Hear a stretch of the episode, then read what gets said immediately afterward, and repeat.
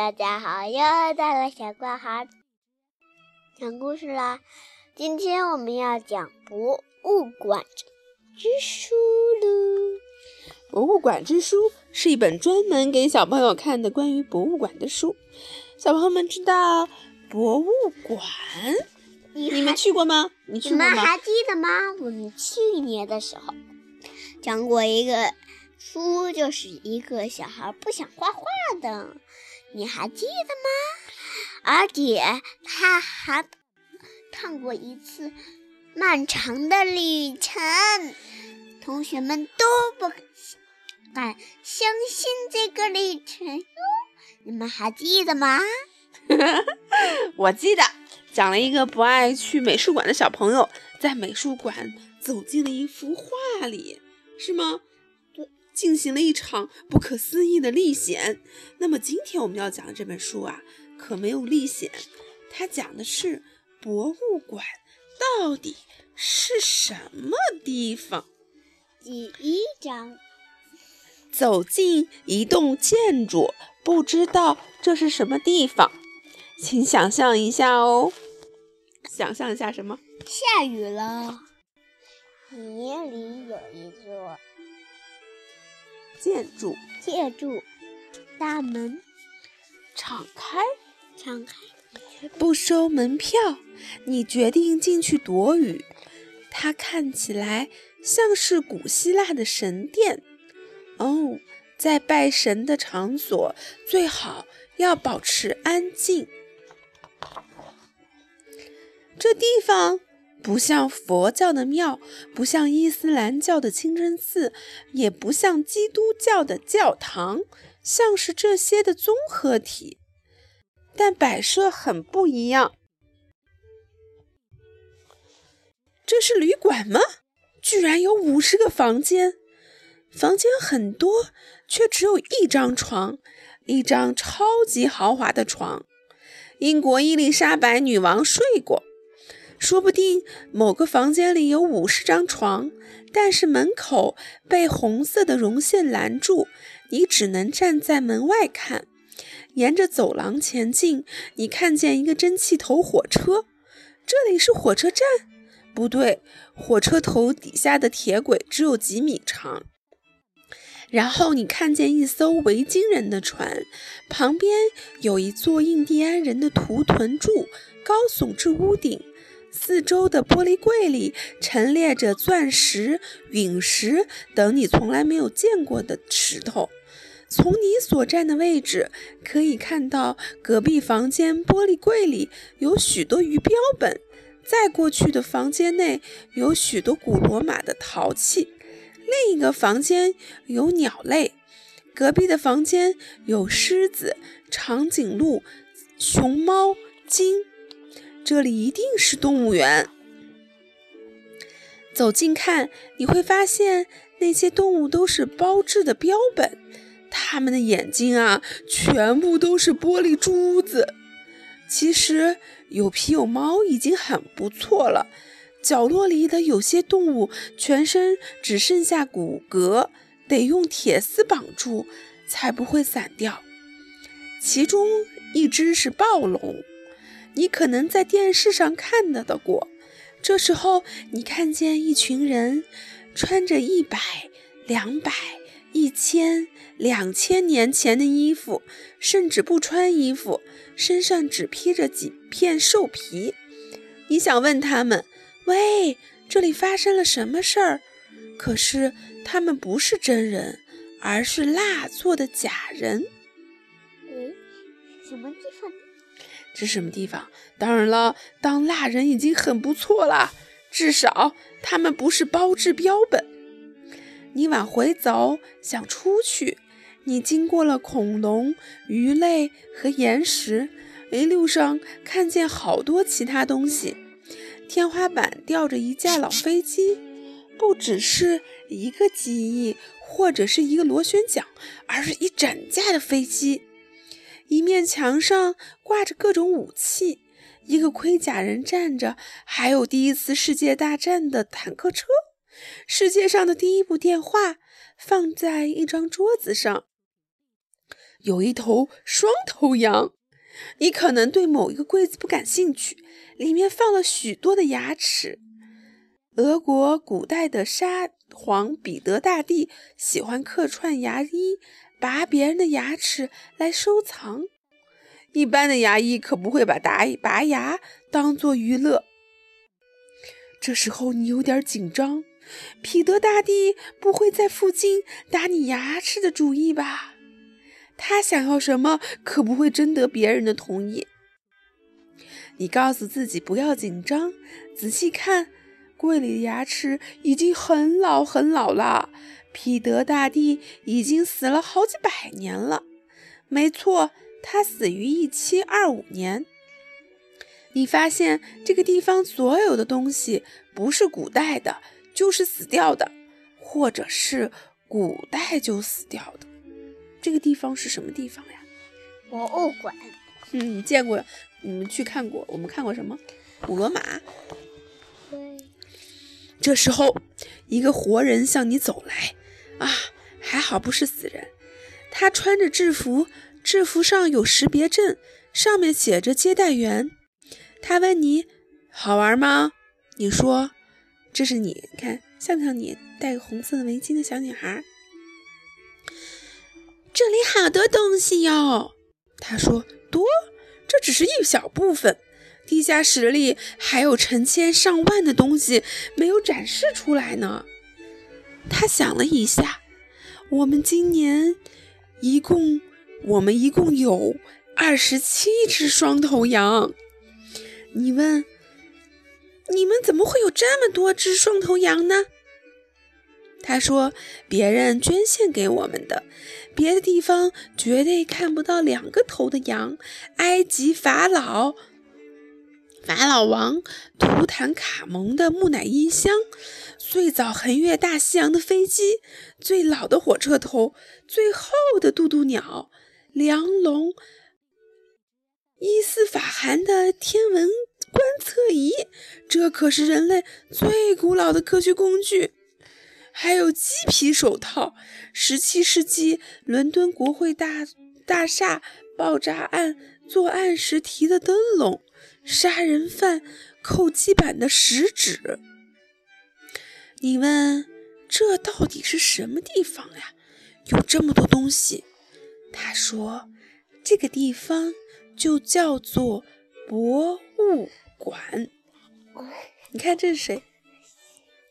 这是埃及法老图坦卡蒙的木乃伊箱，而这个是最早横越大西洋的飞机圣路易精神号，还有最早的火箭，还有渡渡鸟，哇，太神奇了！你看他们是这样走的，从上面走下地下室，发现了这么多好东西。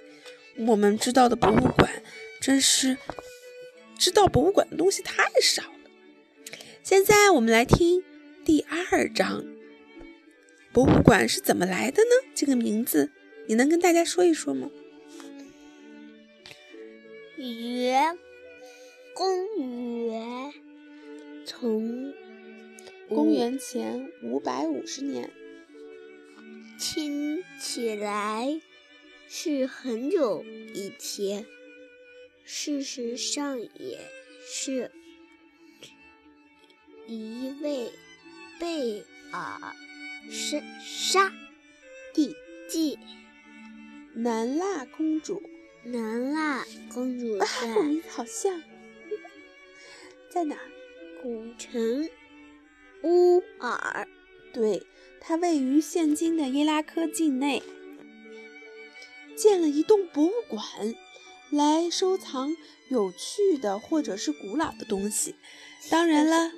当时还没有博物馆这种名称，语言词汇不只是有用的噪音，它能繁衍出新词句，以称呼没有名称的新事物。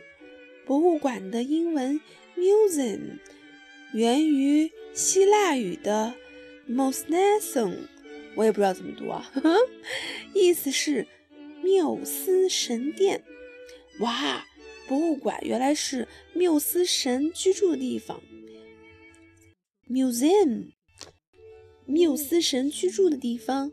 那么你知道谁是缪斯吗？知道吗？哦，缪斯指的是九位女神，她们又是谁呢？我来慢慢告诉你啊。这就要从时间的源头说起了。请不要提大爆炸理论，那是科学。我们这里讲的是神话。人类常常用神话故事来解答我们从哪里来的？是谁？为什么天上有彩虹？三四五六七八九，是九个女神。对呀。她是谁？我们慢慢说。不是说吗？人们经常用神话故事来解答一些问题，尤其是人们不知道解释的问题。古希腊人认为，还没有众神的时候，大地之神盖亚和天空之神乌拉诺斯生下了十二位泰坦神，其中六位是男神，六位是女神。男神中的名字有个叫时间神，他的名字叫克洛克诺诺斯。而女神中的记忆神名字叫，这名字叫好难念啊，叫摩列绪摩涅续摩续涅。后来啊，时间神的儿子宙斯，他也叫众神之王，和他的姑姑记忆神结婚了，共度了九个晚上后，生下了九个女儿。这九个女儿就是我们现在看到的九位女神，她们的名字是克利俄、俄普，对，俄普、俄庆、尔佩、塔利亚、莫尔波莫涅、切尔普、西科瑞、厄斯托，就是这些。你看他们是不是长得都不太一样，衣服穿起来也不太一样。波吕许莫尼亚。乌拉尼亚、卡利俄佩，大概连神都记不住这九个名字哦。所以呢，他们把这九位女神都合称为缪斯女神。这名字太难念，太长了，是吧？你能给我念一个吗？这是什么？科利哦，鹅鹅。Click, click, click. Yes, click, click, click. 不过现代人啊，仍然会使用 Muse 这个名字。比如说，我们在聆听音乐的时候，就可以说是在倾听缪斯女神的美妙天籁。九位女神住在。鹤立孔山的芳草甘泉之间，各自掌管着历史、音乐、喜剧、悲剧、舞蹈、诗歌、天文、口才等艺术。是什么？灵感呀，思想呀，和教育、知识，我们常常都说这些都是由缪斯女士。像思想、思想、教育、知识。诶，他是谁呢？嗯，对呀，白天的时候啊，众神就在奥林匹斯山开派对，饮酒作乐，而缪斯女神就去合唱助兴。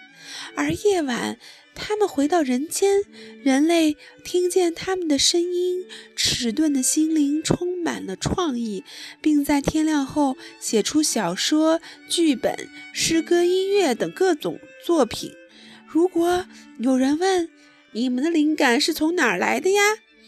一般来说呀，读者都爱作家问作家这个问题，他们就会答：从缪斯女神那儿。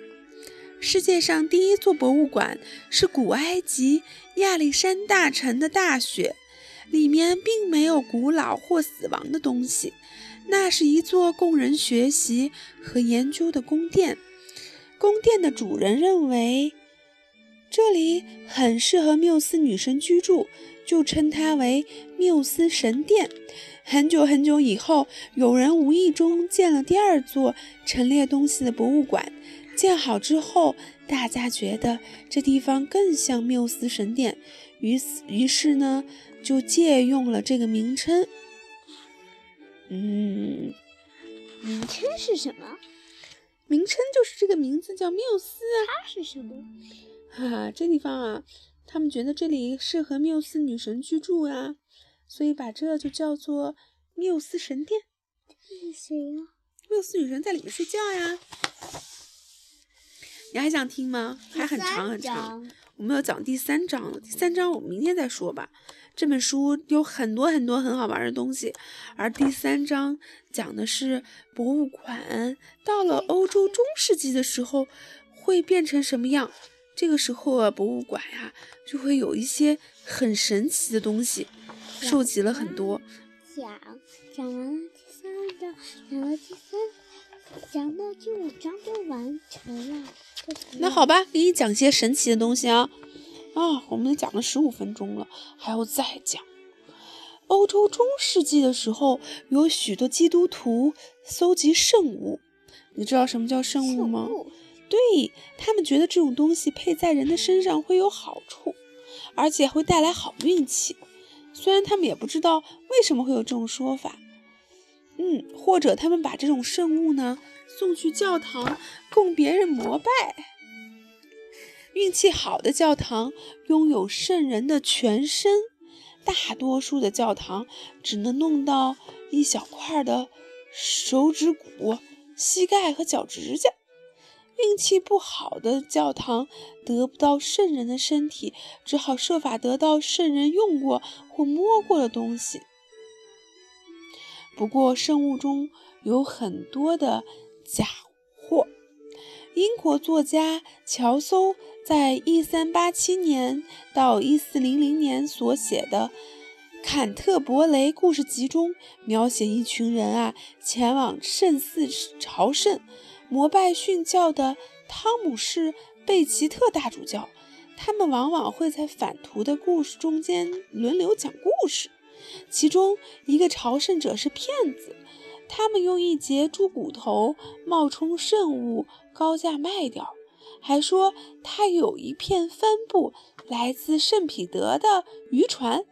这类性骗子常常信口开河，说一小瓶白色的液体是圣母圣母玛利亚的母乳，说几块木头来自于定耶稣的十字架。连乔叟那时代的人都非常的质疑。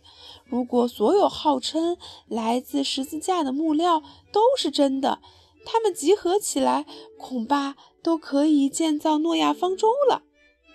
临近法国巴黎的圣邓尼斯修道院特别设了一个展览室，来展示他们拥有的大批圣物，说不定是真的哟。